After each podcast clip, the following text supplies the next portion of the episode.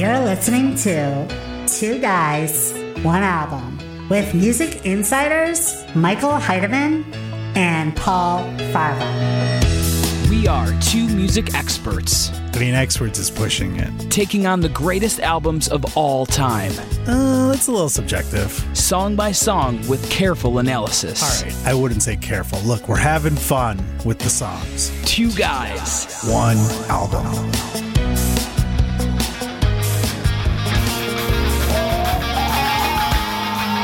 It is time for another episode of Two Guys, One Album. My name is Paul Farahvar. This is Michael Heidemann. and this is an episode which I am super excited to conduct. We are talking about this album Guns N' Roses Appetite for Destruction, the debut album from Guns N' Roses. Yes. What more can you say really about this this great great 80s masterpiece? Released July 21st, 1987. Uh, it was in Rumbo Studios in Canoga Park, California. Take One Studios in Burbank. The, the record plant in LA. In Tarzan. This is the antithesis of a California album right here. The story about these guys getting signed and what they made the A&R people do is insane. And Axl Rose's um, antics slashes alcohol abuse and other abuse, all their all of them for that matter, Izzy, Duff, all those guys, it's been well documented. So we're not going to waste everyone's time because everyone knows that about the Guns about Guns and Roses and.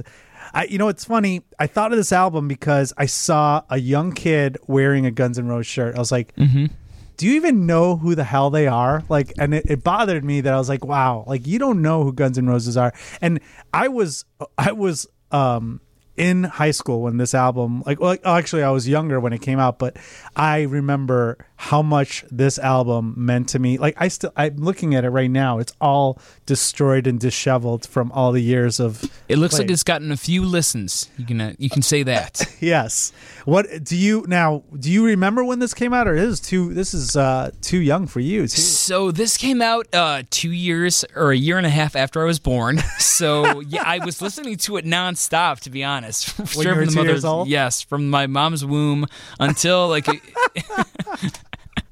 until I couldn't listen to it anymore. I it's it's one of those albums where even though I didn't get to experience like all the the the mega love for it uh, during my time, it was so popular in the '90s. Yeah. Um, that I knew every single song. I knew who Guns N' Roses Guns N' Roses were. Right. I knew about the the crazy antics that you had mentioned before, Yeah. and the drug abuse and the alcohol abuse. I don't know how I knew all that though. It was just such a part of popular culture. It's something everyone knows, and and you can they they got popular again with Use Your Illusion one and two came out later in the 90s Mm-hmm. and that's you know we're not going to talk about that. We're talking about this album, Appetite for Destruction. And by the way, when they came out, um, they were in a movie called Deadpool with Clint Eastwood, and that's where uh, they became popular. And and it's honest, it's kind of funny when they came out. I hated I hated what was in my mind heavy metal, which I don't even consider them heavy metal anymore. But I did not like them when I was a kid, and I got into them later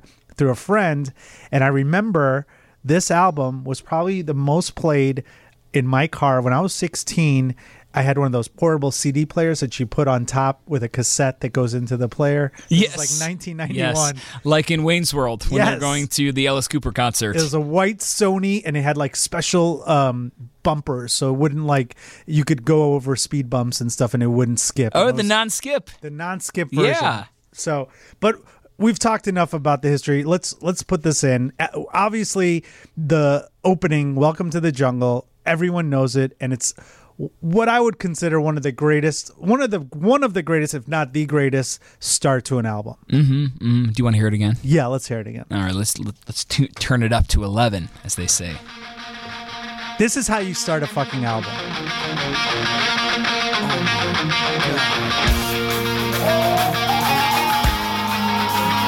A, visceral yell into the abyss. Can you imagine if they were both like, um, you know, if someone someone in that band was like, "This is a good song, but let's let's start with something different." Like, You know, what? should would start with that- some what would happen? Yeah. if they started with any other song like Rocket Queen or one of their other hits, like this is the only song you could possibly start with. It's it's so cool because you think about them sitting in a recording studio or in their in their basement or garage, just like writing this song. And a little bit of backstory on this: Slash actually struggled to find the guitar sound he wanted when he was coming up with this album, and went along with a Gibson Les Paul uh, copy plugged into a Marshall ampli- amplifier. And that kind of became what every band used from here on Yeah. out. Like that wasn't really what bands would go Signature to sound. for that sound. But listen to that distortion. And that it's all riff based too. Yeah.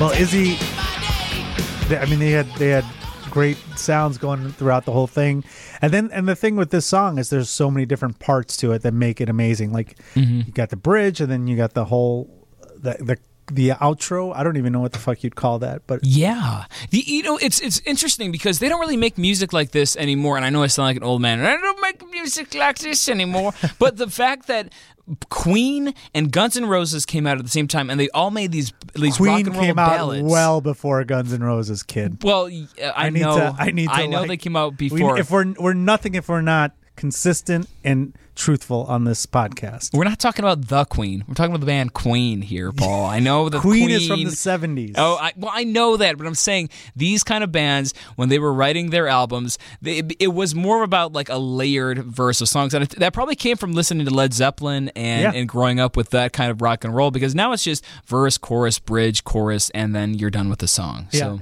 it's it's a it's a riveting album, Mm-hmm. and it's it's a rock. Be- they create these rock anthems, which such he- like those Marshall stack amps. You can hear it going on.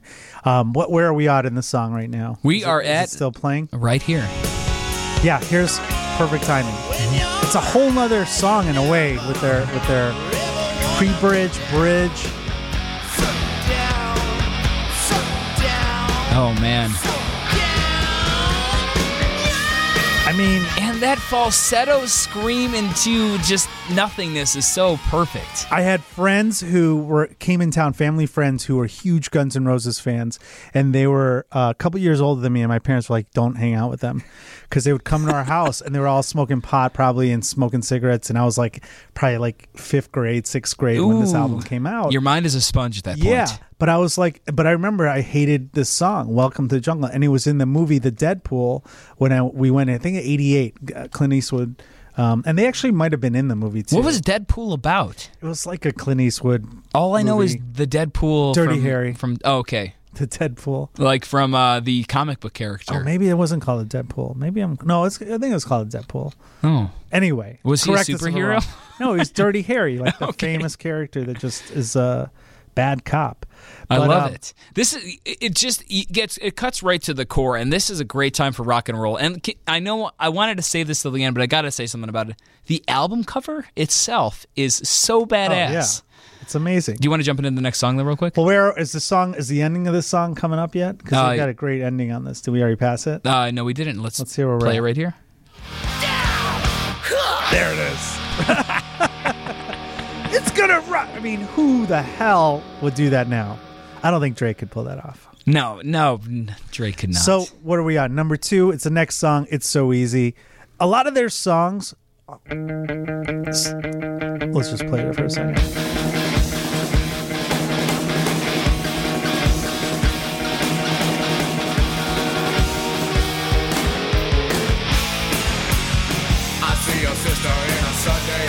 I mean, yeah. you can't tell coming me to you live. Stone Temple Pilots didn't listen to this song. Mm. But no, I mean, all these songs that didn't make it to the radio, there was a reason why, because they were too explicit or they Yeah. were just too hard. But they were still amazing songs. Looking back at bands like, um, uh, shoot, why am I blanking on their name right now? Tommy Lee.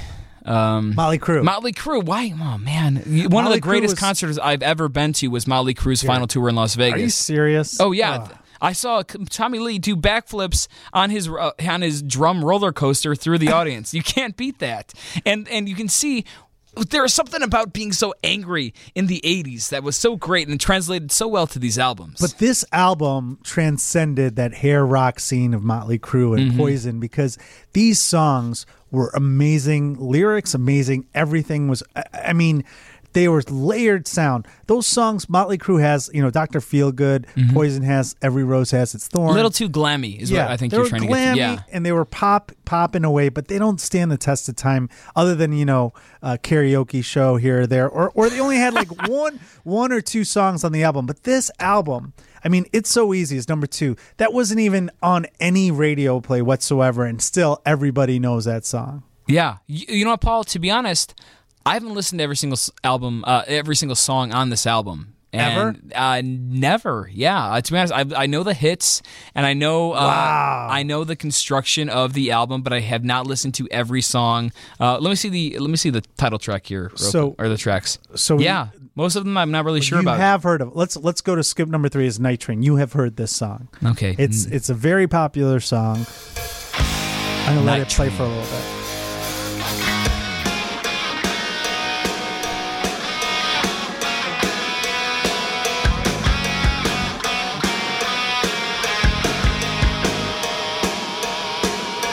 Loaded like a freight train. Flying like You don't know this song? Plane. It's gotta wait- okay. You I gotta, gotta be wait till it gets to the chorus. More time tonight. I do like how how transitional um, Axl Rose's voice is, though. Bad mother got a rattlesnake suitcase under the That's just the lifetime of cigarettes and alcohol right there.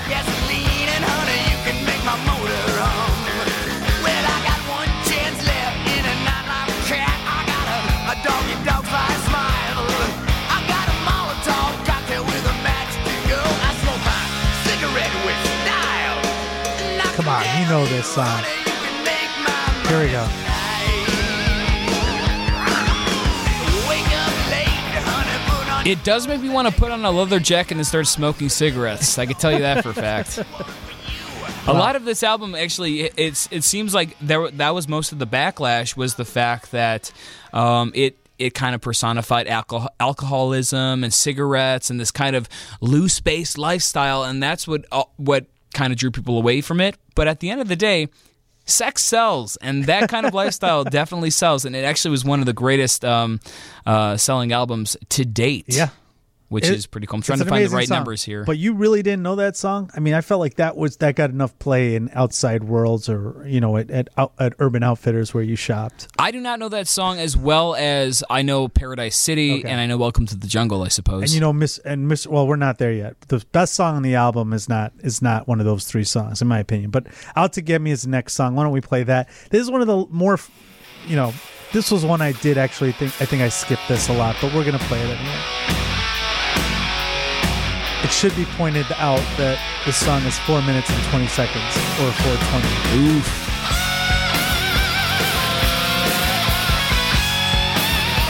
Slash and Izzy.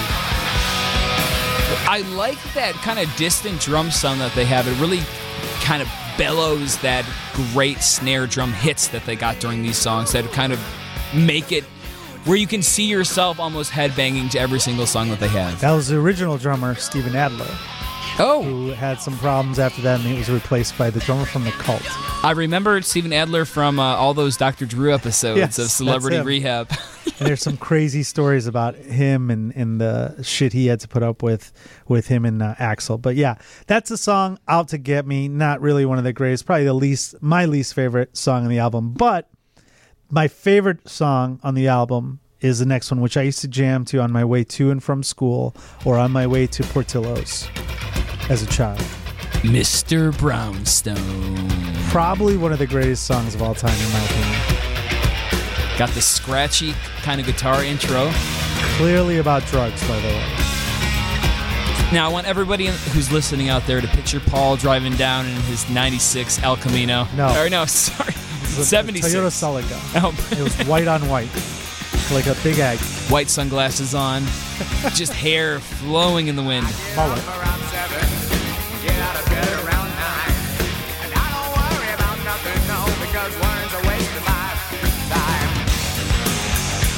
Kicks right into that riff, too.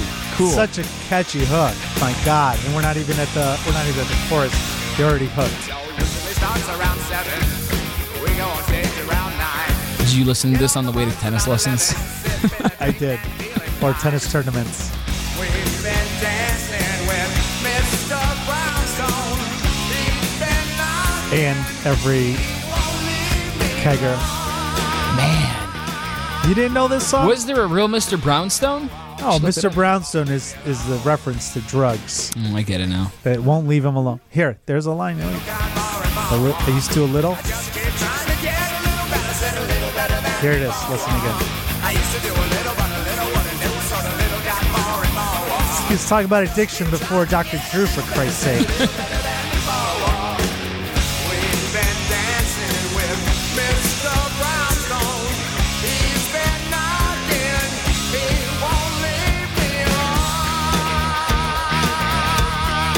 that cowbell. Oh man, holding those vocals too. Cowbell, right there. Slash solos. You don't see guitar solos anymore post 1999. Not as screaming as the ones that he puts out. I mean, maybe bands like Wolfmother have kind of brought it Sure. back, and but to be My honest, Morning Jacket, too. My Morning Jacket, those 1980 80, uh, guitar solos, heavy riffs, and just punch you in the face rock and roll is not existent anymore. In fact, this band is so rock and roll. In 1989, uh, the Rolling Stone ranked Appetite for Destruction the 27th best album of the 80s. Th- little did they know how great and, and amazing this album would, would become in on. popular culture. Yeah. Um, it's let me see here. See, a lot of the 1980s, it's uh, we get it. It's a great band in the 1980s. I'm looking at a lot of um, rankings here. Uh, in 2006, the the album was included in the 1,000 albums you must hear before you die. I could, I would agree with I would say it's a top. I mean, it's way better than a thousand, unless you're including like Beethoven and shit like that. Yeah. How do you feel about you know? It's called Appetite for Destruction. This kind of brings up another point. How do you feel about Axl Rose getting so fat? He got large. You know, I got to see him at House of Blues with Guns N' Roses uh, without Slash, mm-hmm. and it was one of the greatest shows I've ever been to. Um, they played for five hours. I mean, it was Holy two smokes. hours post curfew, which means they had to pay all kinds of fines. But he's like, "Fuck it, I'm going to give him a great show," and he did. I mean, they played all the hits, and uh, Was I- this the during the Chinese democracy before years? China, yep, Okay. it was about four or five years ago before the reunion. And if people wore a, uh, the bucket hat. the hat, the, slash bucket hat, KFC? they Oh. weren't allowed in. oh, They weren't allowed in, and people weren't allowed to have any pictures of the band which had Slash in it. No, they No, can't. How it's could they true. deny you for that? They they policed it at the concert, and there was no, there wasn't allowed to do it. And uh, Buckethead was in the band. yes, I remember He was- Buckethead. and uh, and I think that Izzy was back, um, and it was pretty. It, it's still pretty awesome. But um, Man. Anyway, Those they played the all the hits. They played Mr. Brownstone, which is all I wanted to hear. So, do you think here's a here's a question for you? I mean, to be totally serious here.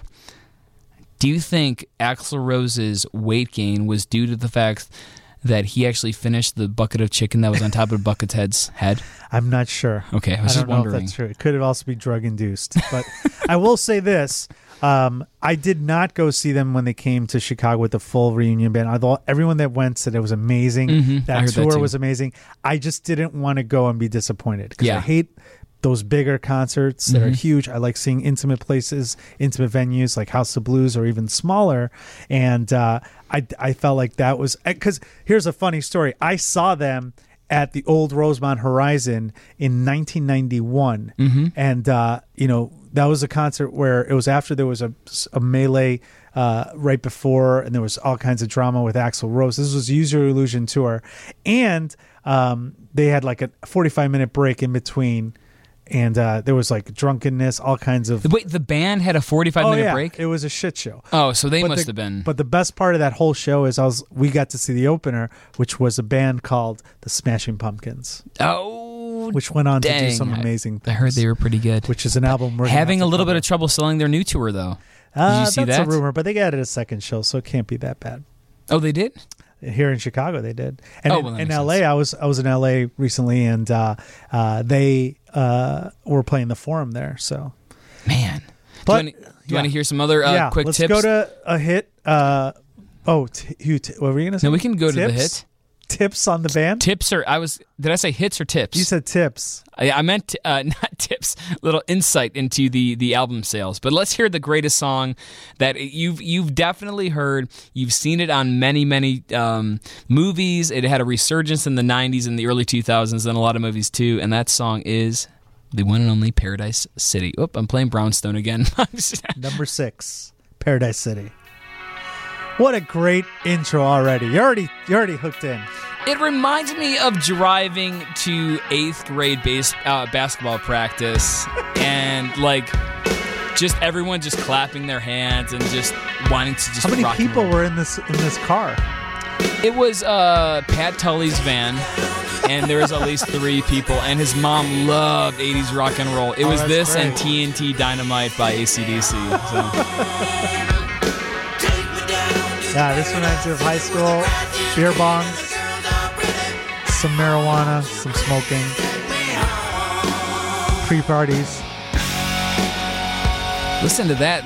First time synth is really used in this album, it sounds like, too, where it really hits it hard. And best use of the whistle in this song, um, might I Oh, add. Name you can name 20 songs with a whistle, and I guarantee you this is probably the top one. Oh, yeah, there's, there seems, disco. seems to be a side note on this. Uh, number one s- selling single with a whistle in it by my gym teacher, uh, Miss Barons, in 19. Uh, no. Is it the same That's all made up, by the way. Yeah, we got we're nothing if we're not accurate on this podcast. Here it There it comes. Your favorite part? Ah, kicks right in. I wonder if he if they do the whistle, who plays does Axl play the whistle at the concerts? I bet he does. I bet he does too. yeah.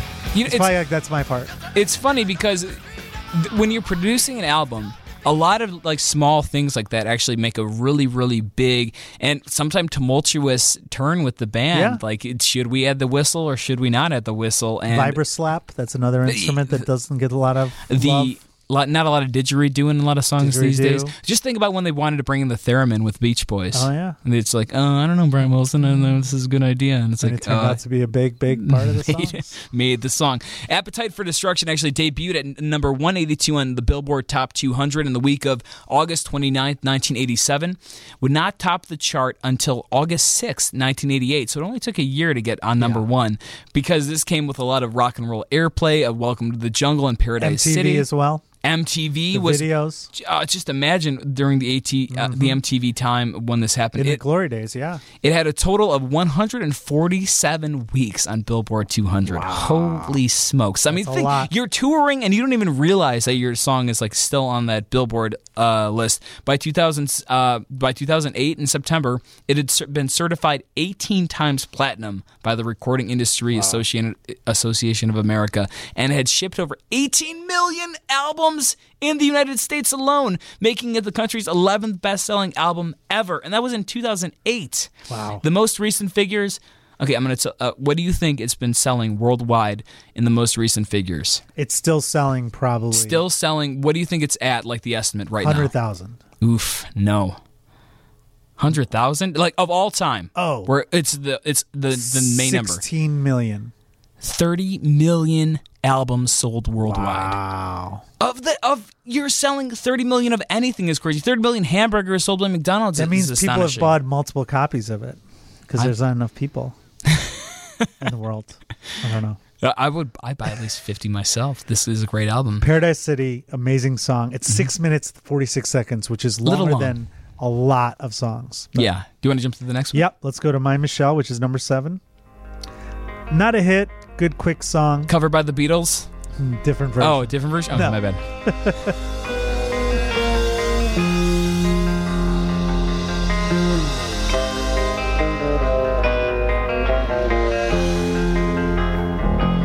It just shows how great of a guitar player Slash was that all of these albums start, or all these songs start Guitar. with riffs.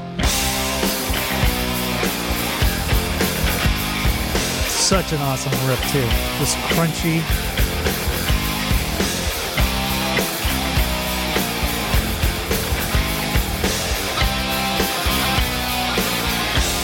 I love it.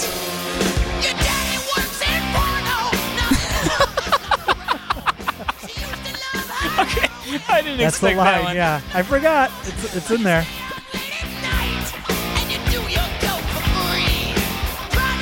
It's got a catchy. This is just there. There it is. us listening to it.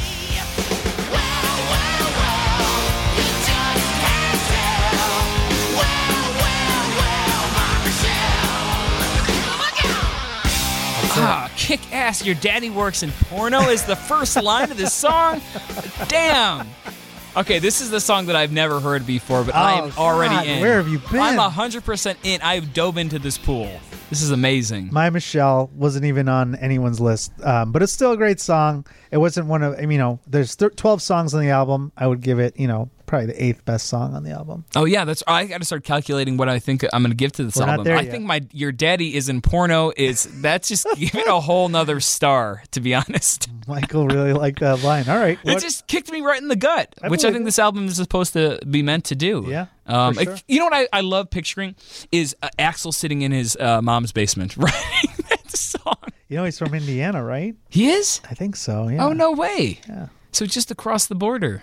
Just across the border. sitting in Indiana, just thinking to himself, one day my mom gonna be a big old rock star. No, you're not. Your dad is out again. I don't know where he is. Oh, I know where he's at.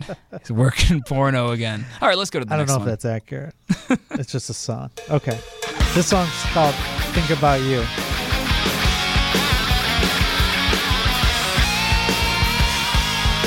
Ooh, really blasted up that uh, kick drum in the song. I said, baby, you been looking real good. You know that I remember when we met. I forgot about this song, to be honest. Funny how I never felt so good. It's a feeling that I know, I know I'll never forget. Ooh, it was the best time I can remember. kind of they were trying to be a little too poppy here, I think, and it just never took. It's funny because this one probably people thought was going to be a, a hit, but it just never it never took. There's no Yeah. there's no hooks, but it's just too pop, trying to be something they're not. They're they're throwing a lot of 1950s guitar riffs on there too, like the old kind of rock around the clock Sure. uh, um, classic sounds that you might hear on other albums that don't really fit with this. So this is kind of a, what's it? What this song called again? That Think about you. think or think about you. Number eight on the thing, which brings us to number nine, probably one of the most recognized songs ballads ever. Yes, Sweet Child of Mine. Mr. Brownstone. Oh, sorry, sweet sweet child of mine. The first song every every kid wants to learn on guitar.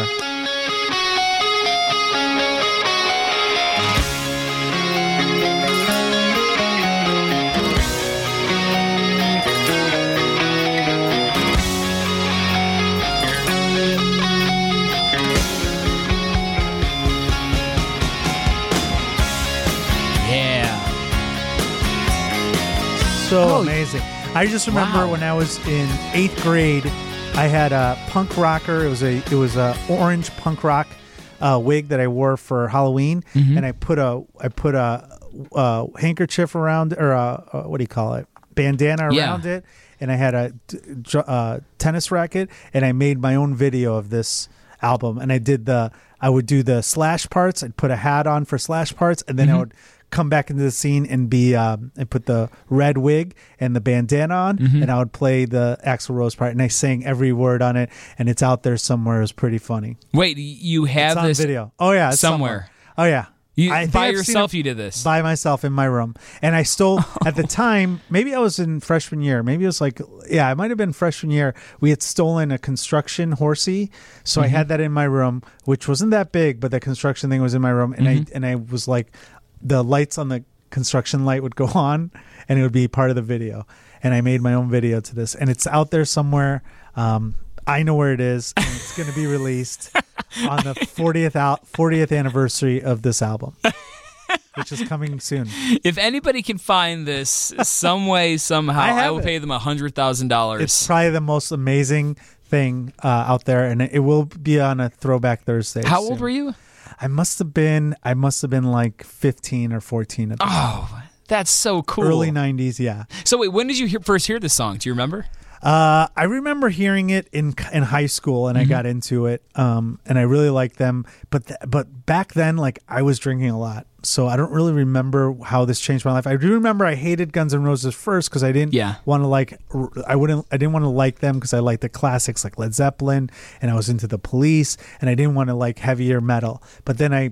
I, I think after that, Mr. Mr. Brownstone and everything, I got into them, and then I even got into like Motley Crue a little bit. Oh man, any I Motley moved Crue on. music videos? No, the only Oh, video I did was this, and I and I seen it recently because I think I transitioned all the VHS tapes I had into DVD for my for my parents' anniversary, Mm-hmm. and that one was on it.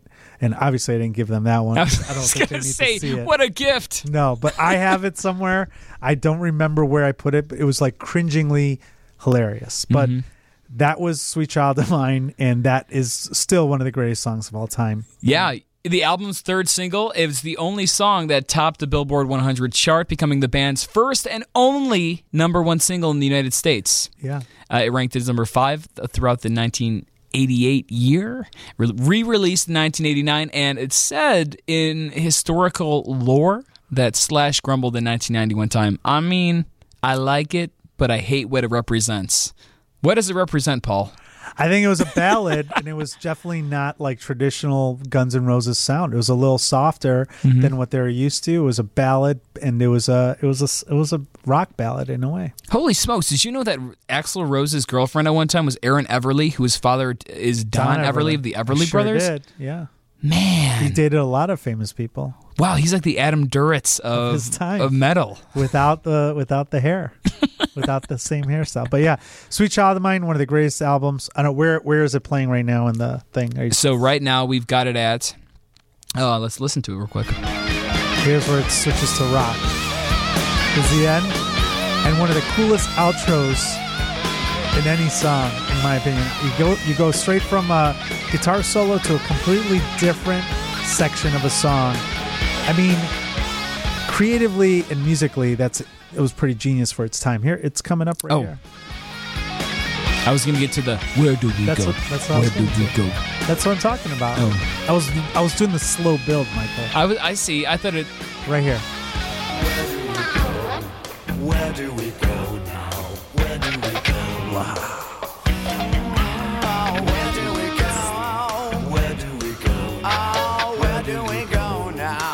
How awesome is that?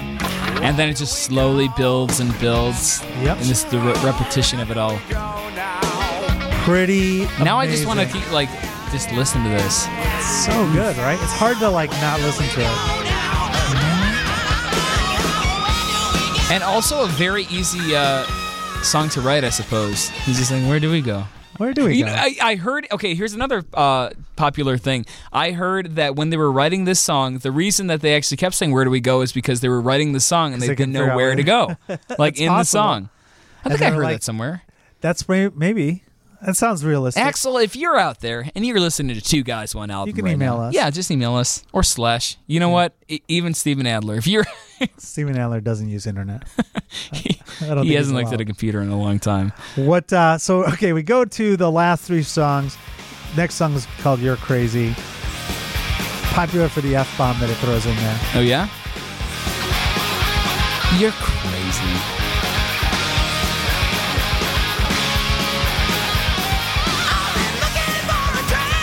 This is a quick song too. And they did a re-version of this on their Lies album. It's a way slower version of it. On the Lies acoustic one they did. Oh yeah, you're crazy. Oh, you know that I- one actually got some play, I think. Really? Yeah. Because it seems like a lot of these songs, uh, the more I've been reading about this album, is that a lot of them didn't even, they played them a few times on tour and then they just floated out into the abyss, never be played again. Yeah, I don't know. That You're Crazy was I like the version on the album Lies that came out a few years later, Mm-hmm. which had alternate takes, and then obviously Patience was on there as well. But um, but um, yeah, th- I like that version of it. This one, this one's like pure rock and roll. The other one was like more like bluesy. Yeah. How about Anything Goes? Next one coming up. Forgettable song, but what is that called? That he's what's that He's playing like the, uh, scraper? yeah, this. What's that oh, called? Hold on, I'll look it up. Anything goes. Sounds like a, like a rubber ducky.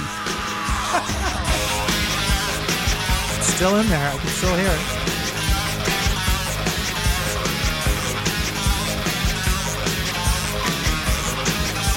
Well, it's known as a scraper, but it's also known as a gyro. G I could eat a U. I R O. That's not. Well, anyway, this song was not memorable.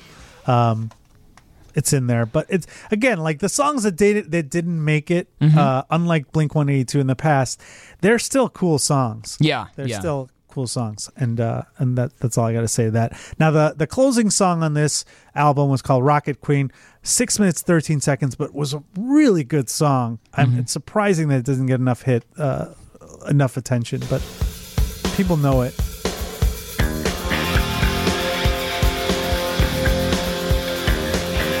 In my opinion, kind of So this, influenced a lot of '90s music. yeah, this actually was one of their earlier songs that they wrote. Slash actually stated in au- in in, in autobiography that he and Duff McKagan uh, wrote the main riff to Rocket Queen when they first got together in the short-lived band Road Crew that they started with Steven Adler.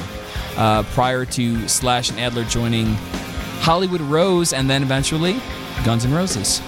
Great song though. I really dig it. Long intro, um, but when it gets there, it's good.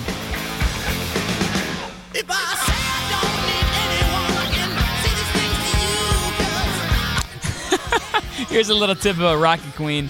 Uh, the last song on the album, great song. Um, I guess Axl wanted some pornographic sounds on Rocket Queen at some time, so actually brought in a girl and they had sex in the studio, and they wound up recording that in about 30 minutes of sex noises. And if you listen to the break on Rocket Queen, it's actually in there. And if you listen, also, or there's also rumor that that girl was actually Steven Adler's ex girlfriend. Really? Mm-hmm. Oh, come I on, don't know if it's that Axl. song. Yeah, imagine that. Jeez, this uh, so much, so much uh, levity to this band, so much b- of a base for um Yeah, for eventual just anger and tumultuousness in between this group. I love it. I love this album. It, it, antithesis. It's it's it really shows what metal in the 1980s was all about and rock and roll. Yeah. The best part. Did you just want me to turn it up so you can hear the sex noises, Paul? Is that what you want me we to got do? it. The most. Maybe that wasn't the song where the sex was in, but no, no, it was a woman. Yeah, no, it's it is Rocket Queen. Um, the best part is like he was like they could have just taken it or had someone else do it, but he's like, no, no, no, you're gonna have to have sex with me to do it. Like that's '80s hard rock and roll, and then they were like, yeah, let's do it. But yeah, it was a woman named Adriana Smith who was dating Steven Adler for around a year. Um, she went to the mixing sessions, and then uh, Rose propositions her to have sex with him in the vocal booth. I think it's co- it's right here. And she said she would do it for the band and for a bottle of Jack Daniels. You know, oh, that's definitely it. That is the sound. And then I guess he was upset. He's like, he made it. She said it was too. He's like, quit making it sound like it, like too fake. like it's. Oh. Come on, give me some That's what he credit said. already. You don't got to make it fake. Typical I know I'm good at it. Oh man, should I? Do you want to? Do you want to hear more, Paul? I can Um, keep but it yeah, going. he was really upset about it. Steven Adler found out about it later. Man, so much history with this album. Are there any more songs on this? That's bad the boy? last song. Um, darn. I think it's time for us to. Uh, this is this was a classic album. It was. and uh, and by the way, if you guys have an album you want you think we should review that you have strong feelings about, pro or con, um, let us know. We have an email now. It's two guys one one album at gmail.com. It's two the number two album one or two wait whoops two guys the number two one album the number one at gmail.com. So it's two guys, the number two, No. one album, the name album. That's a really long. Two How are guys- people gonna remember that, Paul? Two guys, one album. Okay. The numbers instead of spelling out two and one. Oh, okay, okay, I get it now.